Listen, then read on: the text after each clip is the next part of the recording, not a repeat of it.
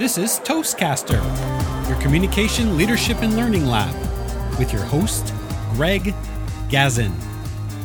Episode 120 Can I Really Use That Picture? with our guest, Samantha Lile.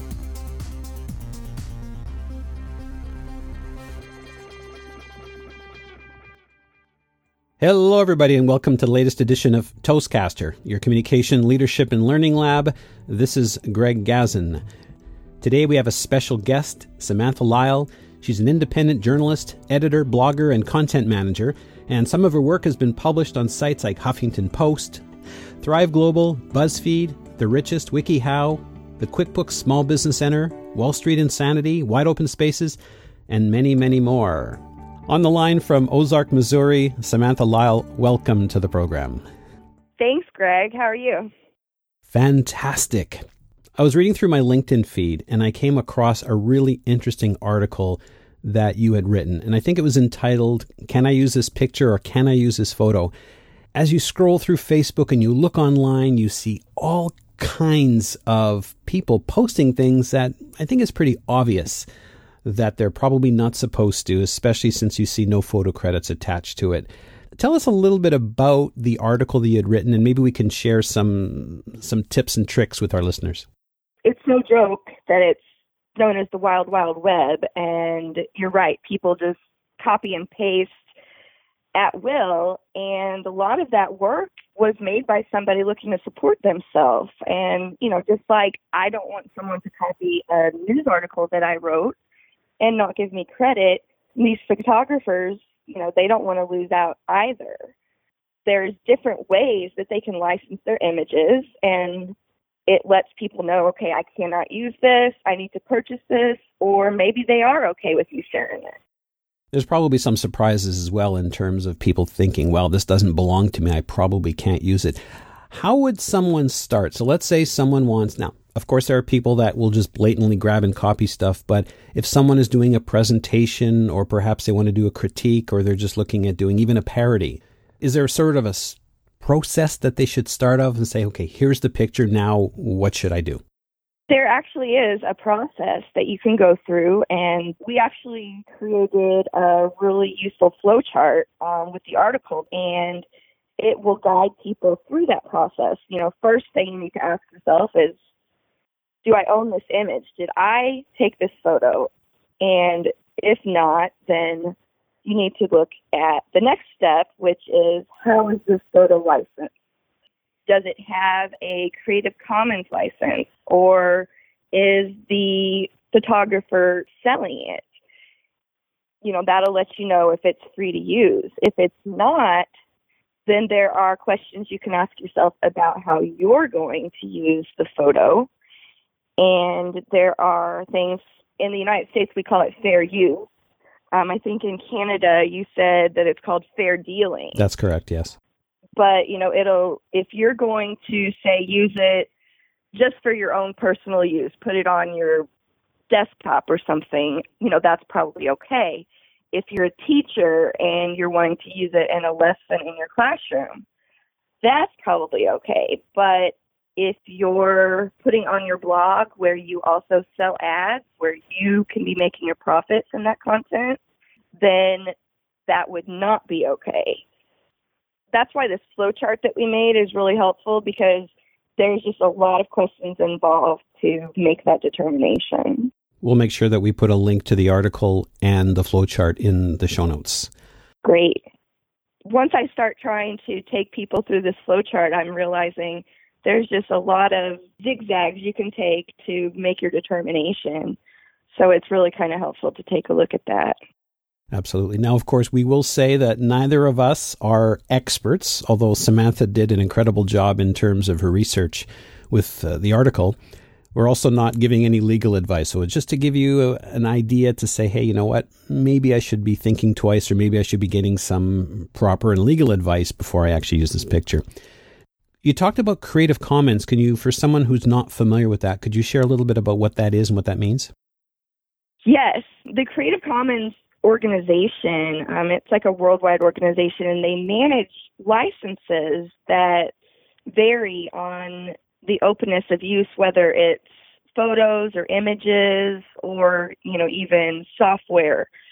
They really make it so anyone can easily add their own license and then others can know how they can share it and it's not so vague.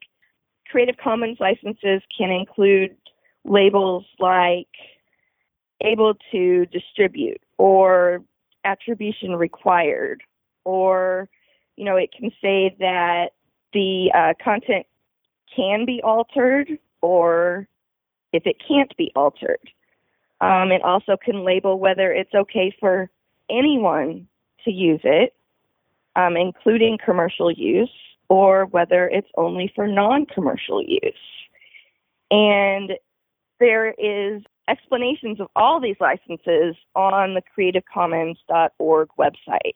Creativecommons.org, it's great. Earlier on, you had mentioned, I thought it was really, really interesting. A lot of people have blogs. They're just putting up information. They're not trying to make any money, etc. But yet, some of them will have a Google ad or maybe an affiliate link. And I just thought that changes the whole ballgame. It really does. Um, you know, if there's any form of monetary exchange going on there, then the original owner of that image can want to be compensated if you're using that. Now there are exceptions and how I, you know, mentioned earlier fair use. And, you know, if you are say doing a criticism, say you're writing a book review, you can use an image of that book without getting permission. Okay parody type things. Now, of course, that's a little bit how are you going to parody an image, but if that's your line of work, you may be able to do that. But if it's any kind of gray area, you'll probably want to contact, you know, a copyright attorney or at least contact the image owner. You know, make sure that it's okay with them. You get their permission first. I'm thinking of caricatures. Sometimes people will exaggerate features of celebrities, uh, etc., or maybe something that's going on in the news. Would that be considered a parody? Possibly. Yes. Now, in terms of images, I guess say you look at a photo that a professional photographer took of a celebrity, you use that photo as you know your source for creating your caricature. That would probably be considered a parody. Interesting. Again, when we decided we were going to have this chat, I did a little bit of research again on on Canada, and it's it's interesting because there are some similarities, but there are some differences. And as you mentioned earlier, mm-hmm. the uh, the fair dealing. I was actually just reading this. It looks like in Canada, with respect to fair dealing, again, I'm not giving any legal advice. It says that the Canadian Copyright Act outlines permitted unauthorized use. That's what they call it of copyrighted mm-hmm. materials for specific mandated purposes. So they actually outline some of the things that you can use it for, or you can potentially apply fair dealing. And that includes just some of the things that you said research, private study, education, parody, satire, criticism, and it goes on and on, and of course, uh, the news. And interestingly enough, and it's Copyright Act of Canada, Section 29, for things like research, private study, education, parody, and satire, there's actually no special requirements supposedly. It's very similar, you know, in the U.S. and copyright law. It can be so subjective. You know, a lot of times the final decision in a dispute isn't even made until it goes to court or they settle out of court. What if the person who re- reproduced the image thought that they were doing a parody, but the original copyright owner disagreed? So, if in doubt in any way, it's probably best to go for the safe decision and not use it without getting permission. It's interesting because I'm thinking back way back when this is years ago when Paul Simon wrote the song. Again, we're talking about photos, but this is music, and he wrote mm-hmm. the song Kodachrome. And I understand that Kodak wanted to take action against him, but realized that it was pretty cheap advertising and great PR for them. So, yes, that's exactly you know the way things can go sometimes. But with people on the web, you know, it's becoming a problem with Instagram. You know, somebody thinks, oh, I have an Instagram, I can just pick up this image and go put it on my website. If they put it on Instagram, they meant to share it with the world. Yes, they might have wanted to share it, but they don't mean that the whole world can use it. So doing that can get, say, a blogger in a lot of trouble. They can even get their site shut down. That share button seems to be just too easy.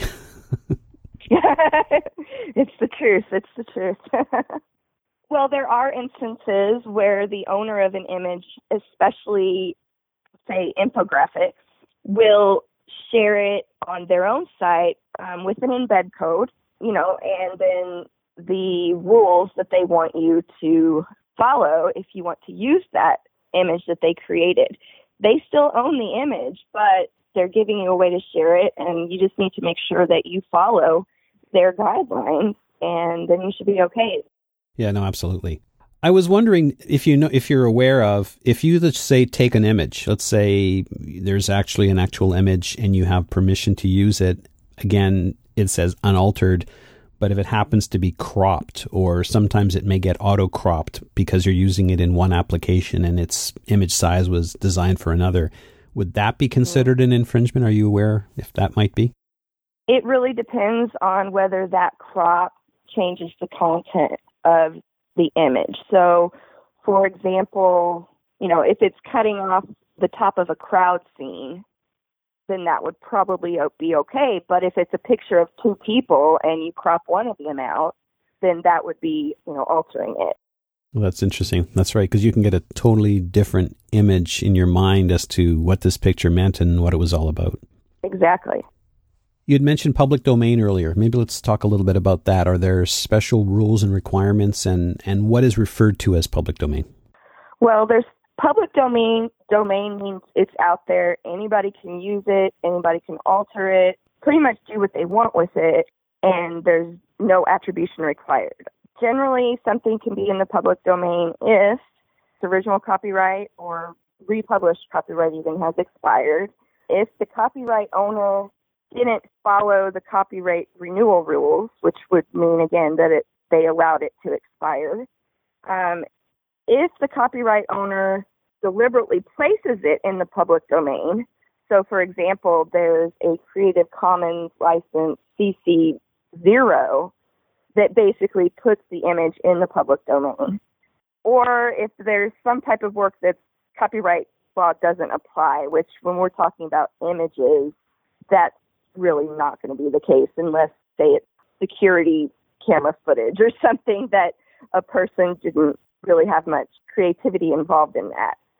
So, for example, in the United States, anything published before 1924 is in the public domain, um, and you can use it without permission. So I tend to like that for, say, great works of art, say Leonardo da Vinci paintings put all over the internet, and that's okay because they are not under copyright. Or old time photographs. You find a photograph of Abraham Lincoln that's going to be in the public domain, so you are free to use it. Um, I'm not sure what the date would be in Canada. I haven't looked into that, but I'm sure there's probably a certain date that anything prior to that is now be in the public domain. So that's assuming that the copyright hadn't been renewed, right? Or it doesn't matter. Is anything before 1924 considered in, in the public domain? Anything before that date is in the public domain. Oh, that's interesting. If I'm not mistaken, um, I think that that has to do with when certain copyright laws were initially passed. I know in Canada things are a little bit a little bit different, and of course this U.S. Mexico Canada free trade agreement that might change things as well. It might. Yeah, I was reading a little bit about the in the U.S. as well. You mentioned expired, or if the copyright was relinquished, or that are published by the government. I believe are also public domain in the U.S. If that's still the case. Yes. In Canada, that doesn't apply. Oh, okay, I will say most things published by the government. There are some cases, say they contract an independent graphic designer for something. There are cases when the graphic designer will still own part of that copyright to their work. But if it's like, a, say, an infographic that you know is on a government website, the government is not allowed to copyright that in the United States. in Canada, the copyright is life plus 50 years. I think in the US it's okay. 75, I believe. Although, again, things might change. And I also read that sound recordings are exempt from that. So uh, that's changed. You actually just brought up something really interesting as you were speaking if you take a photo, you may or may not necessarily own the copyright on it, especially if you're working for somebody else, right? Yes, if you're working, if you're taking it as part of your job, then chances are your employer will own that image. But in fact, in the United States at least, unless someone else owns it through, you know, employment or contract, um, anyone automatically owns the copyright of any image they take or any image they create. They don't have to do anything to own that copyright. So the bottom line is check it out before using it. Absolutely. With that, can you offer any sites or sources or places where people can get images that they can use for free, or perhaps they're so inexpensive that instead of worrying about being sued, they can just buy it for a few bucks? Absolutely. There's a lot of great websites where you can get free images. One of my favorites is Pixabay. They were mostly CC0, Creative Commons, you know, public domain, free access till a few months ago, and they changed and now their images are licensed under their own Pixabay license, which basically is you can use this for whatever and you don't need to attribute it. I've been using free sites for different blogs for years, and in the past, some of the the images, a lot of them looked like somebody took it with their Polaroid in the backyard, and they weren't the best. So if you really wanted good quality ones, you would need to purchase that license through a source like Getty Images or iStock Images. But a lot of the free sites have really upped their caliber, and you know, like I mentioned, Pixabay has a lot of not only great photos, but even some great photo designs, you know, that someone has, you know, done some extra work after the fact. Pexels, P-E-X-E-E-L-S, that's another popular one, you know, that are free for non-commercial and commercial, no attribution required. You know, those are a couple of my favorites, but people use things like Unsplash images. A lot of photographers will publish images on Flickr that are free to use as long as you give them attribution. Really, if you Google something like free stock images, you will get so many sites that you won't even know where to begin. Make sure that your virus protection is up to date because there could be potentially some phishing sites that you may end up at. That's true. That's true. yes, you want to be a little bit more discernible than just going to whatever pops up in your search engine. Have you had any surprises with respect to images, image publishing yourself? The sites that I write for and contribute to, I don't actually own. So if there was an issue, the site owner would be the one to find out about that. But not as far as I know. But I do have to tell you that um, based on when I first started creating website, web content several years ago, I look back and think a lot of a lot of cases that that probably wasn't right to use that image, or we probably could have gotten in trouble for that. But a lot of those sites aren't even up anymore, so I don't too much sleep over it at this point. Uh, taking the George Carlin approach, where he says, "Cop didn't see it, I didn't do it," right? yeah, I guess I guess so. But you know, if I were to build my own site, I would be a lot more cautious than I've seen um, you know, in a few cases. Yeah. There are also some sites that will tell you if you upload a photo to it, it will tell you if it's found anywhere else. Have you seen those? Yes.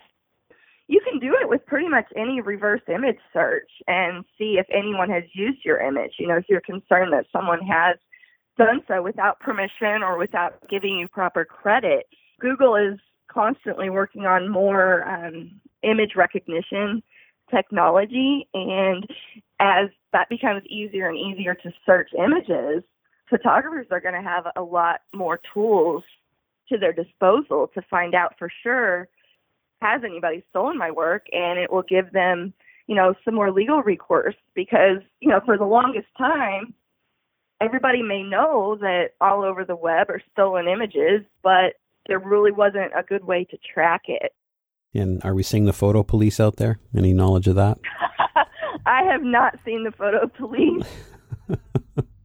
I don't think in most cases it's a criminal charge. I think it's more of a civil action, but someone's trying to support themselves with their images, then you know, they're going to have good reason to be upset if someone else is profiting without giving them their due.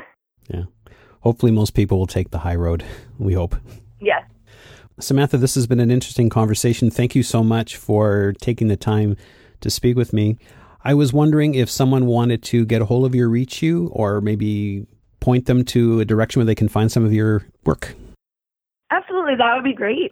Most of my work is on um, my online portfolio website, and that is um, pretty simple to find. It's Samantha Lile at carbonmade.com. Um, that's carbon like the element, element, made, M A D E dot com. And there you can find um, links to my authors pages on all sorts of different websites, as well as even copies of some of my print portfolio.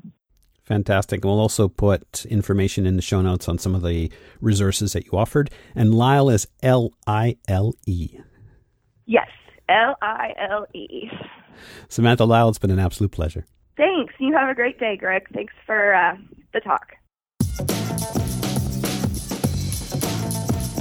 Once again, this is Greg Gazin. We appreciate you tuning in. Now, I'm not sure how you joined us, whether you joined us through directly through Toastcaster.com or iTunes, but either way, you can pick up the podcasts there.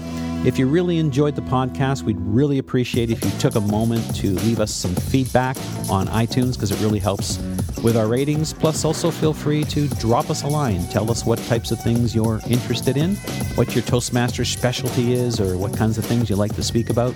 And perhaps maybe we'll even have you on the show. This is Greg Gazin. Till the next time. This episode was sponsored by Corey Outsmarts the Butterflies a new book by Greg Gazin, geared to ages 8 to 80. Whether you want to improve your speaking skills or build your confidence, this short read is suitable for all ages. It's available at outsmartingthebutterflies.com.